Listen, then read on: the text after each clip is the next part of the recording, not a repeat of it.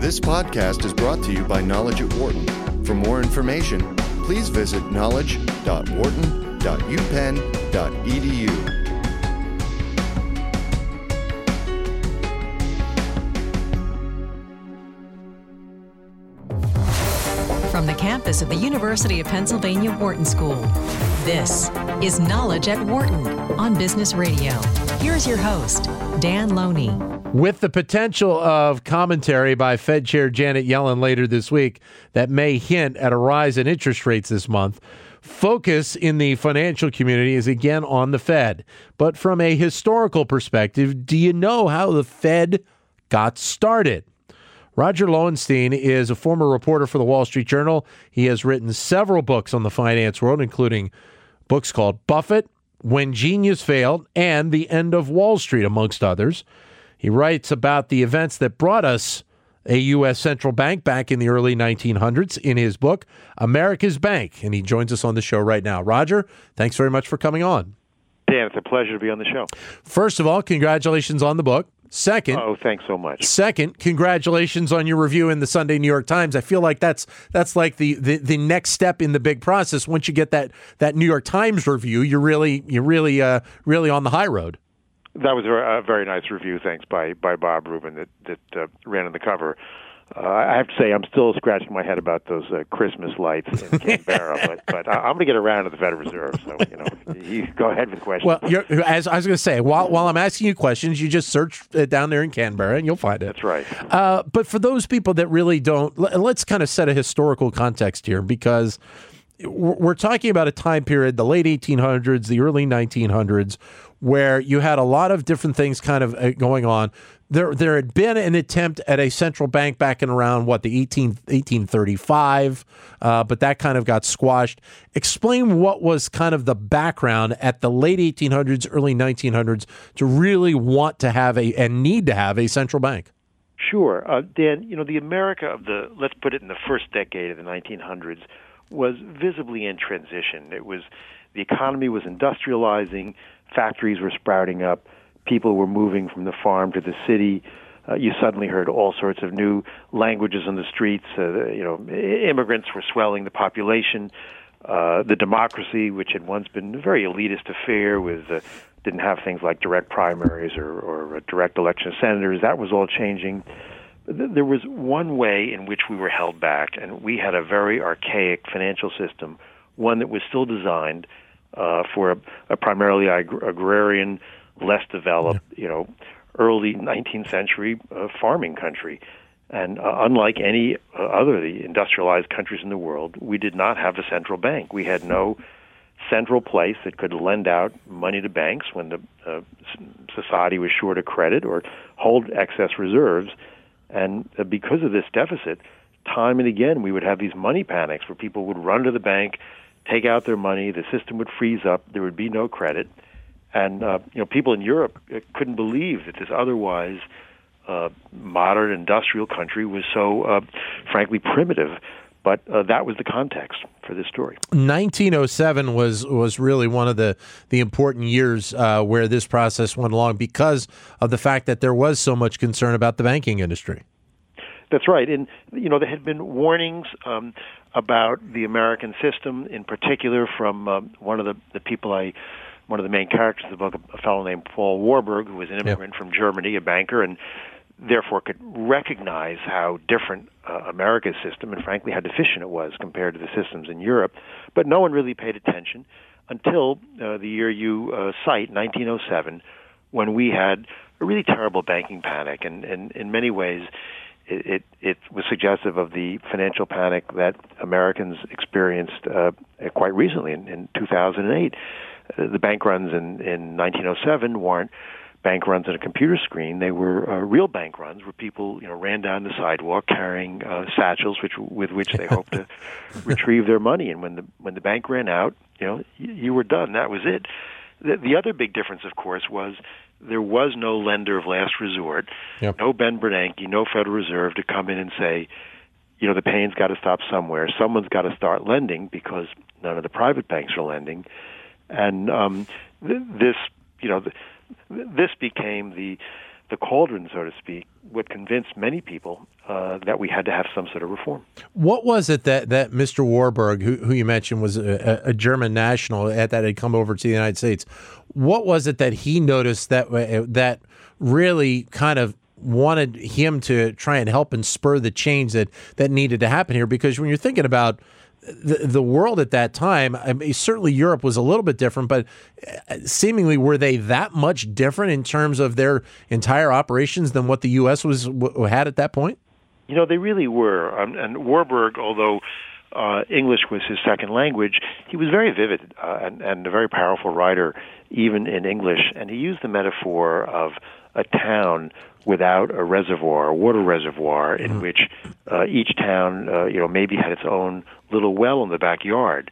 But you can see how that wouldn't be adequate for uh, drinking needs. Maybe some streets would run dry. Maybe there'd be a fire, and they need to centralize reserves.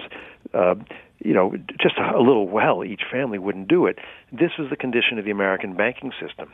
When um, as I said, he was largely ignored and completely ignored by uh, the political system until the panic. Uh, after 1907, however, people began to take note, and there was actually a an expedition of um, congressmen led by a very powerful senator named Nelson Aldrich, uh, senator, uh, chairman of the Senate Finance Committee from Rhode Island. They went to Europe to see uh, if, you know, in, in effect, to see if what Warburg said was correct. They investigated uh, the central banks of uh, uh, England, France, Germany. They interviewed over 50 bankers. At each in each city, they said, "What happens when you guys get a panic like we just had?" Yeah. And in country after country, they heard the same result. We don't have them. Our banks here feel confident. They don't have to shut down. They have a central bank they can go to when they need surplus credit. The interesting thing, I, kind of alluded to it at the top, and and you talk about it, is the fact that uh, it wasn't the first time that the United States had tried to put together a central bank. They had done that, you know, earlier in the in the 19th century, uh, but it, it, didn't last. That's right, and the reason for that, I should say that there was a reason why it didn't last, and a reason why America endured so long without a central bank, and and this really goes back to the birth of the country. You know, we're a nation that rebelled against an English an English king, against a, a far off central power and you know, the very first debate, political debate we had in this country between Hamilton, Alexander Hamilton, and Thomas Jefferson was should we have a strong central government or not? And the, the specific issue in which they clashed was should we have a central bank or not? In those days, it was called the Bank of the United States, and uh, Hamilton got President Washington to establish it over the very vehement objection of Thomas Jefferson. And after 20 years, it was disbanded because to to uh, Americans from farming districts, from areas far from the East Coast. Uh, you know, they just felt that a, a strong federal power, a, a big bank, yeah. was going to be something like the, the powers they had rebelled against in England, and and it didn't work very well without a central bank. We had a very bad um, episode of inflation, so we formed a second bank, and that was the one that you referred to in the 1830s was uh, yeah. undone by President Jackson, a huge enemy, and this debate, um, when, when he came here, Warburg said, uh, America, Americans have an abhorrence of power, whether on Wall Street or in Washington. You know, Dan, you can see that today. Obviously, there are a lot of people very upset about big banks. There are a lot of people uh, in the early 1900s, the Democratic Party. Today, it's the Tea Party wing of the Republicans very upset about any kind of federal power. Yeah. And this is a debate we had in the beginning, we had it in the early 1900s, and we have today. Is it surprising though that that seemingly uh, what happened back in the in the early 1900s and and some of the mistakes that were made uh, seemingly kind of ha- have similar overtones to what we saw, you know, six seven years ago? Well, you know, Warburg used to say that he felt as though he was battling the ghost of Andrew Jackson. I mean, these um, these battles don't go away, and I, you know, after the panic, I it, it I guess you could say yes, it's surprising, but it's it's pretty interesting that in 1907, when there was this panic, uh, uh, president the president at the time was Theodore Roosevelt yep. wrote a note uh, to his brother-in-law saying, you know, this has gotten out of hand, and by which he, he went on to say people are acting as if every bank has something rotten in it. And you know what he meant was, yes, you know, banks many of them behaved badly, and there was a panic and all, but let's not string them all up. And you know, I I would bet a you know not a few bankers would would agree with that uh, sentiment today. I, I think the interesting thing is that today, you know, we had a Federal Reserve that intervened, that stopped the panic, that got the economy going again. It, maybe it's not the greatest economy ever, but we're down to five percent unemployment. That's what it was, you know, more or less beforehand. Yeah. And people still hate it. You know, the Fed's very un- the Fed's not unpopular today for not doing its job. It's unpopular for doing its job. So these these feelings are still very fresh and very raw with a uh, you know very large segment of the American public. But as I think you mentioned a, a, little bit ago, when you go back in time and you think about when uh, the the concept of the central bank was going to be brought forth in, in, the early 1900s, seemingly the the, the feelings are, are just as political then as they are now with a lot of different things. Correct? There was they were hugely divisive the, the political issues and and the, the, the founders, uh, Warburg, uh, Senator Aldrich, I mentioned, and Carter Glass, who uh, listeners may know of from the Glass-Steagall Act, but this was his first major legislation, the Federal Reserve Act, were very aware of how politicized the issue was. So much so, and particularly this issue of central power, that being a, a real third rail in American politics.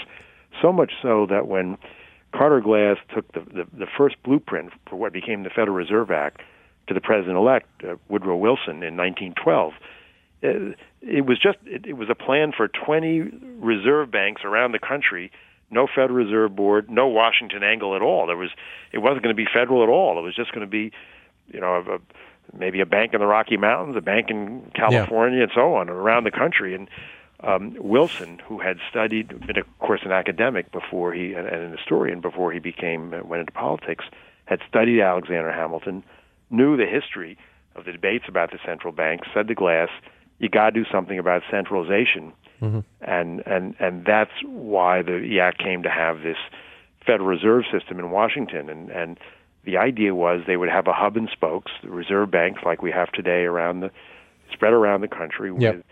Uh, the, the Reserve Board in Washington, very much like the compromise in the Constitution itself, you know, that divides power between the states and the federal government. Roger Lowenstein joins us. His book is America's Bank.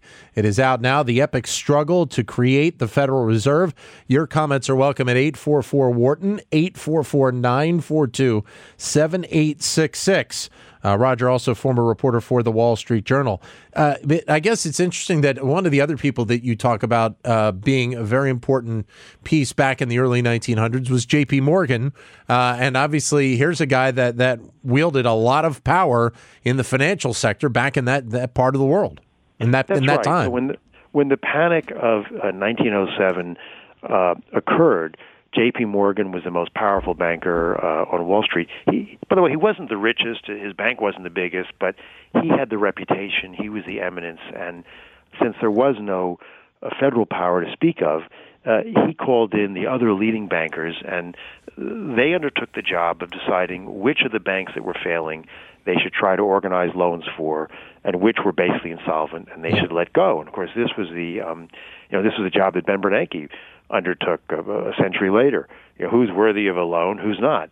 And um, in fact, Morgan was so powerful that, um, according to a report in the newspapers, I think it was the New York Times in 1907 during the panic, the, they talked about how the Treasury Secretary uh, came up from Washington to New York, met with a bunch of bankers, and as the Times said, with Mr. Morgan presiding. I mean, imagine today, you know, the the head of the Morgan Bank, which would be, I guess, Jamie Dimon, presiding over the Treasury Secretary. I mean, to, you know, today it would be a federal official presiding, but there was no federal financial power then to speak of. Yeah. So J.P. Morgan himself presided. Although he uh, helped to mitigate the panic, he didn't stop it, and he, he was so crucial. You know, he got these letters from people saying, "You stand between us and chaos." He was already 70 years old. It also telegraphed to people that, look, this country's too big, too developed to rely on one person to, to bail out the financial system. And by the way, that one person is 70 years old. yeah. You know, we need something a little more systemic, a little more institutional. And so, in its way, Morgan's own actions helped to further the argument for creating the Federal Reserve. 844 Wharton is the number to give us a call. 844 942 7866. We're talking with Roger Lowenstein, author of the book America's Bank. Brian is here in Philadelphia with a question. Brian, welcome to the show. Yes, thank you. Go ahead. I guess my question, my, I guess my question would be about conflicts of interest with the Federal Reserve. Um, when we look at bank crises, we look at um, you know the incentive. You know, greed usually follow, follows incentive. So who, the question would be, who owns the Federal Reserve? And we Yeah. also saw Ben Bernanke say in front of Congress, you know, that uh, the Federal Reserve actually makes money in recessions. So how do we resolve this conflict that the Fed makes money in recessions, but yet through their dual mandates, they're supposed to encourage the economy to flourish? Well, to take, um, I think, really separate that into two questions. The Federal Reserve is a bank, or it's a, a network of banks, and they own assets, and uh, you know, it's it's a good thing actually that they make money. You, the, the, ordinary banks can make money in recessions as well if they're careful. So what what you hope that the Fed does is uh, make loans to solvent entities. Most of its loans are the United States government, but but there's no crime in its making money. And by the way, uh, a good part of the profits that the Federal Reserve banks earn go to the taxpayers. You know, they're they're, they're streamed up uh, to the government. So I, I, don't see the conflict there. The other part, the Federal Reserve banks themselves, those 12 banks around the country, uh, they pay dividends to, um, uh, to the individual banks that are members. So the you know commercial banks and uh, other banks in their territories uh, own, if you will, or at least own a share of the profits. They're capped at six percent, and after that, they go to the federal government. Uh, the idea in in having private ownership was that, again, it was a compromise. The the Federal Reserve was uh, very controversial. The idea of entrusting all this power to the federal government was very controversial. So the founders decided to have to compromise and say we'll have the hub in Washington, the Federal Reserve System, be fully a government entity, but have private banks uh, who, after all, the ones putting up the capital for this system and participating in it, uh, they will they will get a dividend to the extent that the uh, system is profitable, but only up to six percent. Uh, so it's not like you know they can't uh, go to town on it, and they do, after all, have their capital uh, in that institution, so they're entitled to some return. Brian, thanks very much. Thank. Go ahead. Thanks. Thank you very much. You- I, I, I, I appreciate that. You got it. Thanks, Brian. Brian uh, joining us uh, from Philadelphia. Your comments are welcome at 844 Wharton, 844 942 7866. I mean, before we, we've got a few minutes left, I, I would be remiss if I didn't, you know, talk to you a little bit about what's going on right now with the Federal Reserve. And, you know, it's kind of been a process of, uh, of wait and wait and wait and wait for several years. Uh, you know, obviously, anytime we get close to an FOMC meeting, Wall Street ears perk up like you know, like your favorite dog coming coming in for a biscuit, you know, from from the backyard. I mean, it's it's just kind of crazy how how the Fed has really taken this this front and central role uh, with Wall Street just over the last several years. Yeah, you know, Dan, I think some things are worse than the anticipation, and uh, you know, Wall Street seems to be terribly on edge now about, gee, are interest rates going to go up to as much as a, a quarter of one percent, or even a half or three quarters? And you know, anyone who's followed the Fed for five, ten, or twenty years knows that the country has lived and prospered with interest rates at two percent or four percent, or sometimes six or seven percent. And you know, my guess is that Wall Street and the rest of the country will discover that it can live with interest rates above uh, this uh, you know, unusually low level of close to zero percent, which Yeah. of course is a residue of uh, of the financial crisis. So I, I sort of hope that you know Janet Yellen and company uh, uh, gets on with it. I, I also think the you know the the last caller uh, who asked about conflict of interest, uh, a related issue is independence of the Fed, and Yeah. it's very important for the Fed to be independent of the executive, of the Treasury, of the White House. Uh, every administration likes uh, interest rates to be low. In a crisis, the Fed tends to do to walk uh, hand in foot with with the administration. But now that the financial crisis is over, I think it's high time for the Fed to reassert its independence, and you know, that may mean uh, lifting interest rates uh, sooner rather than later. Is Janet Yellen then the person to do that? And I say that just from a from from a personality standpoint, because Ben Bernanke would seemingly may have been that person to kind of lead that push into uh, you know into that world once again. I don't know if Janet Yellen is that person. Well, you know, we won't know until um, until we see a few more months of her uh, in office. I guess uh, you know Ben Bernanke. Uh, you know, no one expected him to to to take on the you know radical sort of uh, programs that he did. Yeah. Uh, you know, do the does the person create uh, the times? The times create the person? You know, presume that's an old uh, question. Presumably, some of each. But Ben Bernanke responded to his times uh, and did things no one would have expected of him.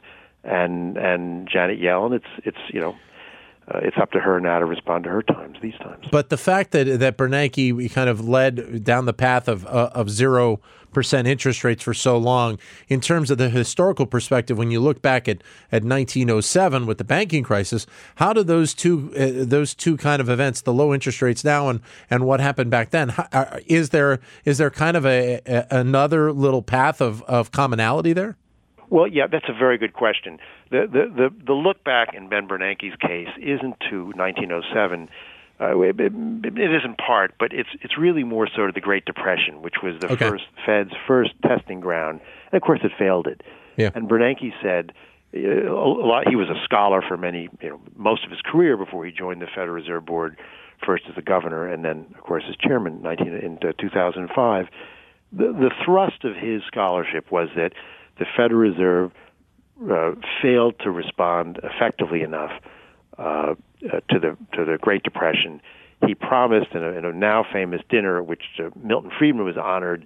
He said it was our fault, referring to the Depression, referring to the Federal Reserve, but we won't do it again. Yep. And and just as famously, he said, you know, the the, the Fed will, if it needs to in the future, it will keep the country out of a, a deflationary cycle like we had in the Depression. If need to, uh, we'll go up in a helicopter and just drop cash, you know, onto the Washington Mall or whatever, you know, onto Wall Street. And, he got the sobriquet then a helicopter Ben. But, but you know, basically as Fed chairman, he did everything short of of going up in that helicopter. And and you're right, there was a look back, and, and it was to the Great Depression.